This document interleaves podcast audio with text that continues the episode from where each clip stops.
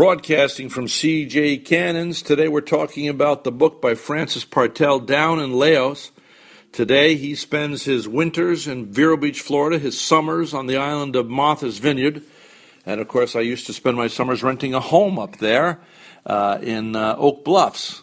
Loved it. Matter of fact, used, I talked to uh, Walter Cronkite on the phone, but 911, I lost my only brother and had to get off the island in a hurry. Haven't gone back for closure, but maybe you'll be my key to go back. Maybe I'll come up and visit you this coming summer, Frank. Definitely have you. But but this is thank you. This is uh, sort of obligatory when we're on the air. but down in Laos, let's go back to your beginnings. Uh, how were you involved in the Vietnam War?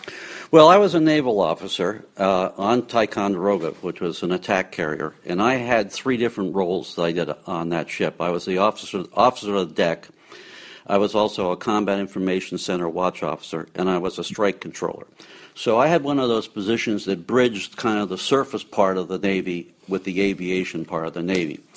And um, Down in Laos was a story I wanted to write about uh, this period of time in 1968 which kind of opened with the uh, seizure of the Pueblo, the Battle of Sanh, and the Tet Offensive. And the USS Ticonderoga was involved in all of those activities. Now, Paul Galanti, attack pilot, who was shot down. He's a POW for over six years. Says Partel's book, one of the best, is a page turner. I couldn't put it down. I can identify with virtually every page.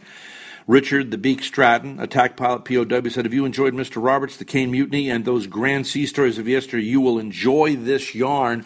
Uh, okay, so uh, you and I talking Down in Laos. First of all, I like the title. Uh, there have been a lot of Vietnam motion pictures made, not of late, though. Do you see this being made into a motion picture? And what would set your book apart? Why should people want to read your book? You've gotten the accolades from, from men who were there, but what do you say? Well, uh, first of all, I think it's just a, a darn good story uh, as an action thriller story for people who like to read military or modern naval fiction. So I think the story itself is intrinsically a very interesting story. Do you hold to truths and facts? Yes, at the theater level, this this this story is uh, virtually uh, historically accurate. It is historically accurate. I love knowing that the, the credibility. You know that says. So, how long did it take you to do, do the research and uh, to write it? About two years. It took about so two. Two years. years of your life involved in this read. Pretty much, yeah.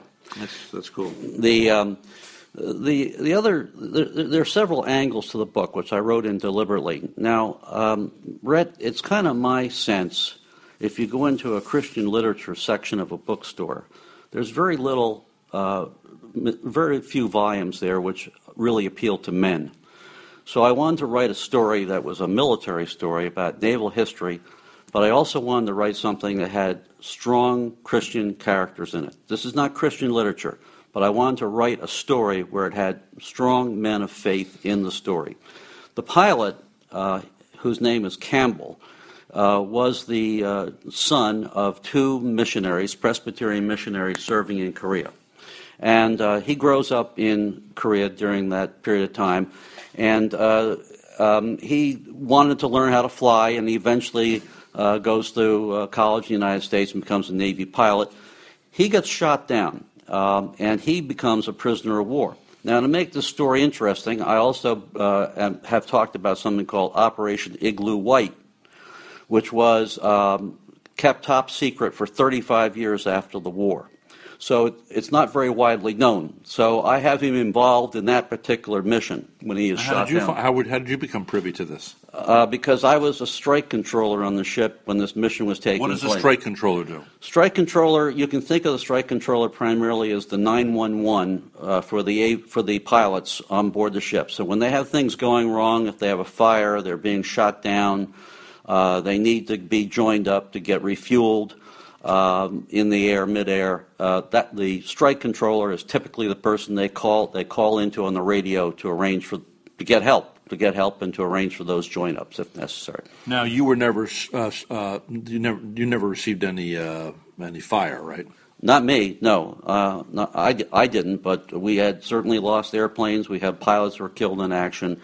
We were pilots who were shot down, taken prisoners. Like so, you see a guy in the morning, he goes off and doesn't come back. Exactly, exactly. Six years later. Now, did you interview um, any of these uh, POWs for your book? I, I, I interviewed Stratton, Dick Richard Stratton. He's up in Atlantic Beach, uh, just outside of Jacksonville. And Stratton is very interesting. I had actually written the book at this time when I up, went up to, up to see him, and, uh, and his wife, by the way. And my reason to see him is I wanted to know what somebody did with their life after getting out of the Navy, after having been incarcerated for six years and going through the incredible torture and uh, they were subjected to in the Hanoi Hilton. Stratton is really very interesting. He decided to get himself a master's in social work and then dedicate his life to helping other people. I think a very remarkable story. By the way, he's probably one of the most well known uh, prisoners of war uh, from the Navy and one of the most widely loved uh, pilots uh, from that, that period of time. Now, let me ask you this. You say this is sort of like a, um, an analogy, or what's the word I'm looking for? An allegory of the book of Job? Yes. So, so am I? Am I to presume this is conjecture on my part that your stay on that on that ship uh, during the Vietnam uh, uh, conflict war that uh, this somehow increased your your faith? Oh, certainly. I mean, uh, one of the things about the book is that it it uh, it, it, it talks about religion without embarrassment. And one of the stories about one of the things that seemed to be almost universally true for all prisoners of war who survived being prisoners of war was they had a strong, abiding faith in their God and in the country, that they would basically somehow be delivered from this particular experience they were going through. I, I took. So let me ask you this Is it faith that saves these people, faith in itself that saves the people, or do you actually believe that that faith is rewarded by a living higher power? I, I, believe it's their faith in a higher power that allows them to endure the uh, beatings, the torture, the, the malnutrition, the disease. I mean, some of these stories are just unbelievable. This is not one of my stories, but uh, for example, there is a, in part of my research, because my, my my prisoner of war here, uh, Campbell, the pilot, is kind of a composite of several stories. Not in the book, though, is a story about a flight surgeon who was shot down and was made to clean latrines and things like this. And um, he um, now flight surgeon is that a, a surgeon or yeah, that, that's a doctor who uh, has flying who flies. Uh, this is a true story. This is a true story. This fellow was uh, shot down, and uh, he was in several prisons, and he wanted to tend to the prisoners because of their malnutrition and the various diseases and illnesses they had. And uh, they were always trying to get all these guys to sign false confessions, all of them. And um, finally, they got him to sign a false confession after all the beatings and the torture he had withstood when they, when they basically said, okay, uh, we'll give you medicine, which they had withheld from him. We'll give you medicine to treat the other uh, prisoners, but you got to sign this confession first. Then he didn't decide he didn't care about his own name. Go ahead, I'll sign it. I'm going to take care of these guys. Exactly. He, he had he had that Hobson's choice. He was a literal dilemma. That yeah, it was an action of altruism. Yeah, yeah. Um, so I, I have this. My my pilot Campbell is the son of missionaries. He's a strong person of faith, and um, he's being subjected to all forms of torture, etc., and mal, malnutrition, etc. And um, he, he, so his his his uh, his interrogator is can be thought of as a symbol for Satan or the adversary because if you know the story of Job, basically, uh, God, uh, the, the devil and, and God are having a conversation. Mm-hmm. And, the, and God says, Look at my servant uh, Job, how loyal he is, et cetera, et cetera, what a righteous man he is. And the, and the, the devil basically says to him, Well, that's only because you've uh, put all those. Uh, you, you've rewarded him with a wealth and so on and so forth, and a nice family. Said, you've, in a way, you've kind of bribed him and so if you took those things away, he probably wouldn't behave that way. And God kind of says to the devil, well, go ahead, take over his life and let's see what happens. And Job gets subjected to all of those uh, abuses I've been talking about. By the, uh, all those abuses. But he still stays faithful to God, and God gives him back everything he lost sevenfold. He, he does, but he also challenges the authenticity of God before he does that. Um, now, the interesting thing, by the way, about Job and the devil is the devil is the one of the strong Christian beliefs that we all have is that if we lead a righteous life, we'll be rewarded in the end by going to heaven. Correct? So the devil basically introduces the notion of virtue for the sake of virtue. In other words, if you took away the reward, how would people behave? It's a very, very strange thing. This is a very perplexing book in the Bible to read if you've read it. I mean, you just leave, you just leave shaking your head. And if I could have been editor in chief for a day of the Bible, I might have been persuaded to take Job out of it because of its uh, tends to contradict the notion of a righteous life being rewarded.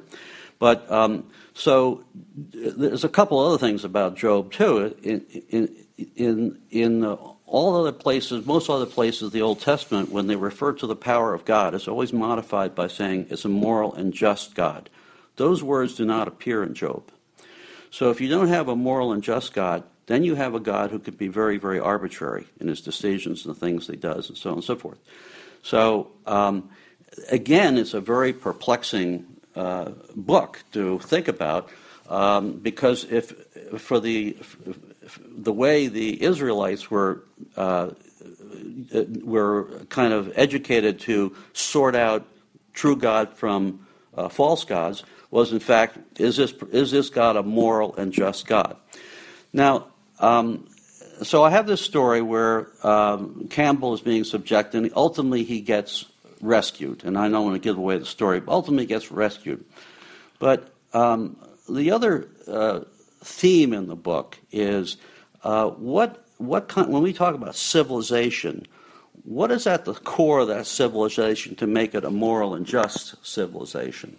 And one of the one of the uh, interesting things, of course, about uh, about uh, Western civil, civilization is at its very core, it has Christianity or the Old Testament, the Judeo-Christian tradition of a, the notion of a society under laws comes right from Moses giving uh, from God giving Moses the Ten Commandments.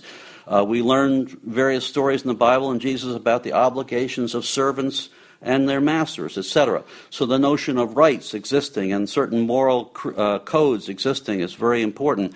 And we find that right through, uh, that translates right on through Western civilization, which makes our civilization unique from other civilizations. I'm not going to say better, I am going to say unique.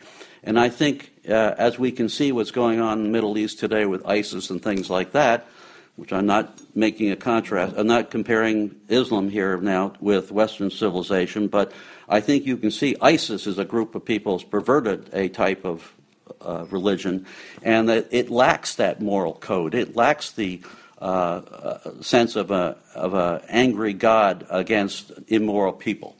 All right, listen, I want you to come back again. We're out of time for today, but Francis Partel, down in Laos, the website is?